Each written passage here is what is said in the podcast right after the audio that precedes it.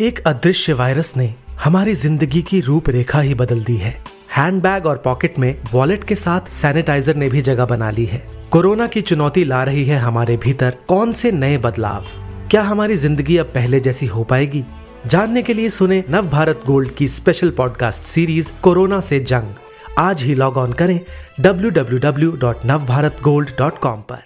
Myanmar की army है वो पिछले साठ साल से उन्नीस सौ बासठ से तकरीबन राज कर रही है। और बीच बीच में प्रजातंत्र की प्रणाली को वो लाए हैं, पर जो रियल पावर है कंट्रोल है, वो उनके पास है। तो उनको डर था कि उनके हाथ से जो नियंत्रण है, सरकार का निकलता जा रहा है और आंग सान सूची की पार्टी मज़बूत होती जा रही है, और वो इनको सतह से हटा देंगे।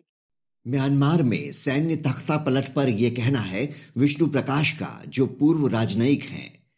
नमस्कार, आज है बुधवार तीन फरवरी, और आप सुन रहे हैं डेली न्यूज़ कास्ट पूरी बात सुनते हैं कुछ देर में। उससे पहले एक नज़र इस वक्त की बड़ी खबरों पर।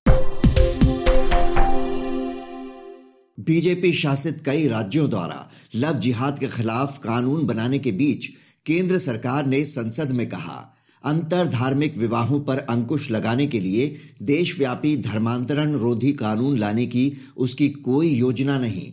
धर्मांतरण से संबंधित मुद्दे राज्य सरकारों का विषय। वहीं सीए के तहत नियमों को किया जा रहा तैयार, केंद्र ने जुलाई तक का दिया वक्त। किसान नेता राकेश टिकैत ने कहा, सरकार के पास अक्टूबर तक का वक्त। मांग नहीं मानी तो पूरे देश में 40 लाख ट्रैक्टर्स के साथ निकालेंगे रैली। वहीं किसानों के खिलाफ दिल्ली बॉर्डर पर हो रही बैरिकेडिंग पर दिल्ली पुलिस कमिश्नर ने कहा, सुरक्षा के लिहाज से उठाए जा रहे कदम। दूसरी ओर, अंतर्राष्ट्रीय स्तर पर हो रही किसान आंदोलन की चर्चा। गायिका रिहाना के बाद ग्रेटा थैनबर्ग ने भी किसानों का किया समर्थन। ट्वीट कर कहा भारत में किसानों के आंदोलन के साथ हम एकजुटता में खड़े हैं। देश में कोविड 19 के नए मामलों और मौतों में रिकॉर्ड कमी। 24 घंटों में आए 8,635 नए केस। वहीं अंडमान निकोबार द्वीप समूह बना भारत का पहला कोविड फ्री केंद्र शासित प्रदेश। एक सप्ताह से नहीं आया कोई नया मामला।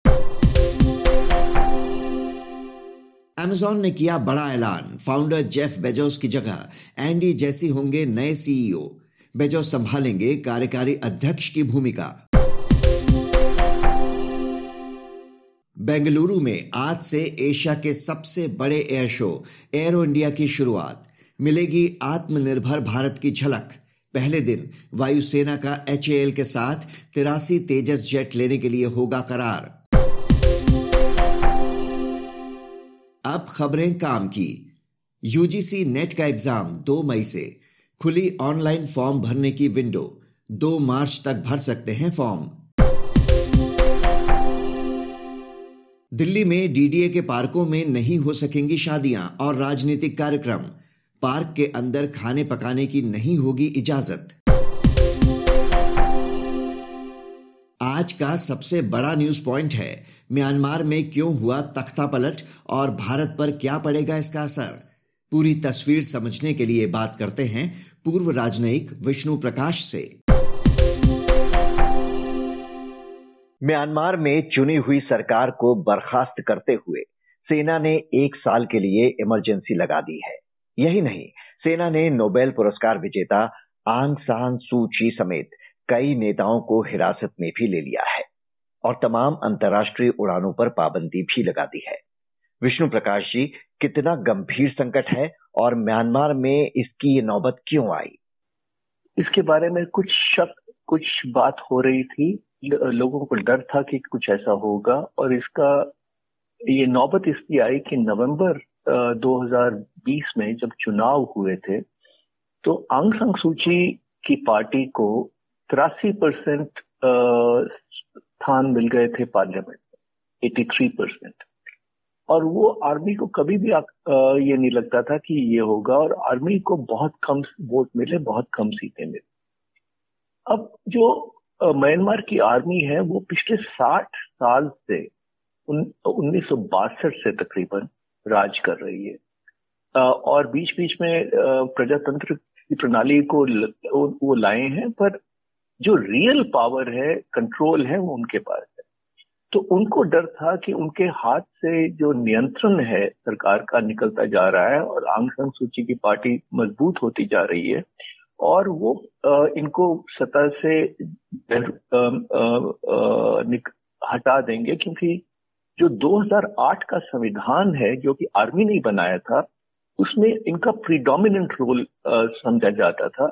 और 25 परसेंट सीटें इनकी होती थी। तो ये जो सीनियर जनरल हैं मिन ओंग, उनके लिए खतरे की घंटी बज रही थी और उन्होंने अपनी चाल चल दी क्योंकि सत्ता का नक्शा बहुत बड़ा होता है। जैसा आपने बताया कि चुनाव में सूची की पार्टी ने बड़ी जीत हासिल की थी सेना कह रही है कि इन चुनाव में धोखाधड़ी हुई, इसलिए ये कदम उठाया, जबकि संयुक्त राष्ट्र ने सेना को चुनाव परिणामों का सम्मान करने को कहा है। यूएन सुरक्षा परिषद की आपात बैठक भी बुलाई गई। क्या इसका कुछ असर होगा और क्या ये संकट आसानी से खत्म होता दिखता है?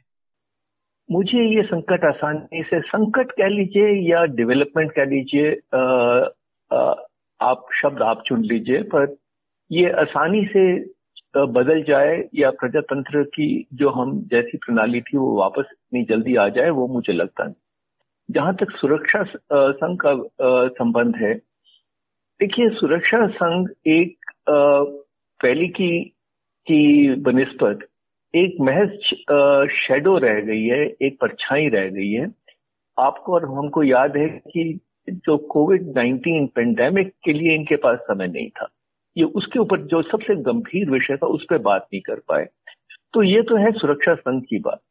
अब आ, अगर सैंक्शंस में इम्पोज होते हैं कुछ देशों से तब भी ये अब देश बाकी देश खास तौर पे एशियाई देश समझ गए हैं कि अगर ये ज़्यादा सैंक्शंस करेंगे या इनको उन पर पाबंदियाँ लगाएँगे तो म्यांमार की जो मिलिट्री सरकार है वो चाइना के और करीब होती जाएगी। और ये हमने पहले भी देखा है। तो जहाँ तक मेरा मानना है कि इस बार जो दुनिया का रिएक्शन है, वो इतना स्ट्रांग नहीं है। और आसियान जो साउथ ईस्ट एशियन देश, जो आसियान देश हैं, वो भी कुछ ज़्यादा पाबंदियाँ नहीं लगाएँगे जापान नहीं लगाएगा। मैं आपको ये ज़रूर बताना चाहता हूँ आपके दर्शकों को जो सुन रहे हैं प्रोग्राम कि अभी अभी जापान के डेप्टी डिफेंस मिनिस्टर ने कहा है और वो बहुत अहम है कि अगर हमने ये स्थिति का ठीक तरह से सामना नहीं किया तो म्यांमार प्रजातंत्र देशों से दूर होता जाएगा और चीन के करीब होता जाएगा।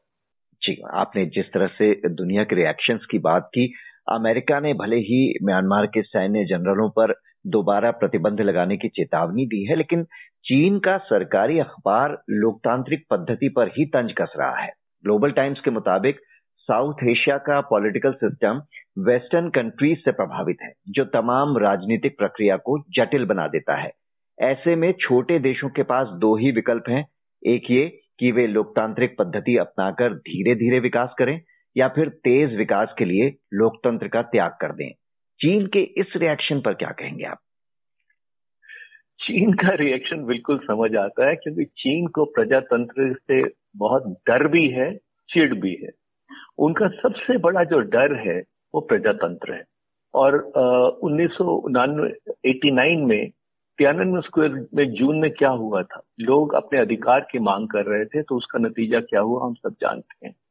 और चीन ने बड़ा एक तरह से आप कह लीजिए कि डिक्शनरी को एक नया शब्द दिया है जो सब कहते हैं कि सत्ता सत्ता पलट हुई है म्यांमार में, चीन ने इसको मेजर कैबिनेट रीशफल बताया है। तो ये तो आप अब देख लीजिए कि सत्ता परिवर्तन को, पलट को अगर मेजर कैबिनेट रीशफल कहेंगे तो ये आप चीन की मान्यता या उनकी सोच आप जान सकते हैं। चीन का प्रभाव बहुत ज़्यादा था, कुछ कम हुआ है और उनके लिए मिलिट्री की सरकार वापस आने से ज़्यादा कोई खुशी की बात नहीं है। मैं मैं ये, मुझे ये नहीं पता कि उन्होंने उकसाया कि नहीं उकसाया, पर अब वो चाइना म्यांमार इकोनॉमिक कॉरिडोर बनाना चाहते हैं बे ऑफ़ बंगाल में आना चाहते हैं। म्यांमार के नेचुरल रिसोर्सेज बहुत हैं और उस पर आँख लगाए हैं। तो चीन का जो रुख है, उनकी जो रुचि है, उनका जो एजेंडा है, सबको पता है। पर इस बार दुनिया खासतौर पे एशियाई देश वो नहीं होने देंगे जो उन्नीस में हुआ था। ये में, ये भी मेरी धारणा है। भारत और म्यांमार के संबंध काफ़ी अच्छे रहे हैं। कोरोना संकट के दौरान हमने वैक्सीन की बड़ी खेप म्यांमार को भेजी है। भारत ने इस सैन्य तख्ता पलट पर गहरी चिंता जताई है। तो इसका आपसी संबंधों पर क्या असर पड़ सकता है और भारत की क्या भूमिका होनी चाहिए? ये बहुत अहम सवाल है जी। मेरा मानना ये है कि प्रजातंत्र की प्रणाली हम को प्रजातंत्र की प्रणाली पर विश्वास है हम दुनिया की सबसे बड़ी प्रजातंत्र हैं पर हम आ, किसी देश को ये नहीं कहते कि आपको इस तरह की का शासन होना चाहिए ना ही हमारे में आ, या किसी में ये ताकत है। हर एक देश के पास अपने ही हिसाब से उनकी सत्ता बनती है और रियल रियल पॉलिटिक या लॉजिक का मामला, मान के हिसाब से जो भी सरकार प्रशासन में होती है, हम उन्हीं से डील करते हैं। और अभी क्योंकि मिलिट्री को 25 परसेंट सीटें पार्लियामेंट में इन्हीं की थी और इनका काफ़ी अहम रोल था, अभी भी हम आंग सांग सूची की सरकार के, और मिलिट्री के जो नुमाइंदे थे, उनसे हमारी बातचीत होती रहती थी। तो हमने बिल्कुल अपनी प्रतिक्रिया जारी की है पर हमने बड़ी नापतोल की की है क्योंकि हम हमने यही कहा है कि हम हमको डीप कंसर्न है और हम स्थिति को गंभीरता से देखेंगे। पर देखिए आपने जैसे कहा हमारे बहुत अच्छे रिश्ते हैं सदियों पुराने रिश्ते हैं और ऐतिहासिक रिश्ते हैं। उसके साथ साथ हमारी बहुत आ, एक स्ट्रेटेजिक कंसर्न भी है। जहाँ तक सिक्योरिटी का मामला है अब हमारा 1600 किलोमीटर का बॉर्डर है और म्यांमार की सरकार, खास तौर पर मिलिट्री ने हमारे साथ बड़ा अच्छा सहयोग किया है। हमारे इन्वेस्टमेंट्स हैं, हमारे भारतीय मूल के लोग हैं हमारी स्ट्रेटेजिक कंसर्न हैं। तो और हम रोहिंग्या क्राइसिस में भी मदद कर रहे हैं, हम घर बना रहे हैं इंफ्रास्ट्रक्चर डेवलप कर रहे हैं। तो ये सबसे देखते हुए हमारे जो संबंध है, देश के साथ है। और भारत और म्यांमार के रिश्ते ऐसे ही रहेंगे और मज़बूत होंगे। ये मेरी मान्यता भी है और मैं चाहता भी हूँ कि रिश्तों में कोई आँच ना आए क्योंकि रिश्ते बहुत अहम है। विष्णु प्रकाश जी हमसे बात करने के लिए आपका शुक्रिया। इस चर्चा के बाद जानिए शेयर बाज़ार का हाल। यूरोपीय बाजारों में दिखी तेज़ी। बढ़त के साथ खुले एशियाई बाज़ार। उछाल के साथ बंद हुए थे सेंसेक्स और निफ्टी। अब एक नज़र इतिहास में आज के दिन पर। 1509 में लड़ी गई दीव की लड़ाई। इसे चौल की दूसरी जंग भी कहा जाता है। 1760 में सदाशिवराव भाऊ के नेतृत्व में मराठा सेना ने उदगीर की लड़ाई में निज़ाम की सेना को दी थी मात। 1916 में खुला बनारस हिंदू विश्वविद्यालय। उन्नीस सौ उनहत्तर में तमिलनाडु के लोकप्रिय नेता सी एन अन्ना दुराई का निधन। बात करते हैं मौसम की। उत्तर भारत में कम नहीं हो रहा सर्दी का प्रकोप। अगले दो दिनों में यूपी, बिहार और झारखंड में तेज हवाओं के साथ बारिश की संभावना। वहीं पहाड़ी राज्यों में फिर शुरू हुआ बर्फबारी का सिलसिला। अब बारी सुविचार की। रविंद्रनाथ टैगोर ने कहा था, सच्चा प्रेम स्वतंत्रता देता है, अधिकार का दावा नहीं करता। तो ये था आज का डेली न्यूज़ कास्ट जिसे आप सुन रहे थे अपने साथी अक्षय शुक्ला के साथ। बने रहिए नवभारत गोल्ड पर। धन्यवाद।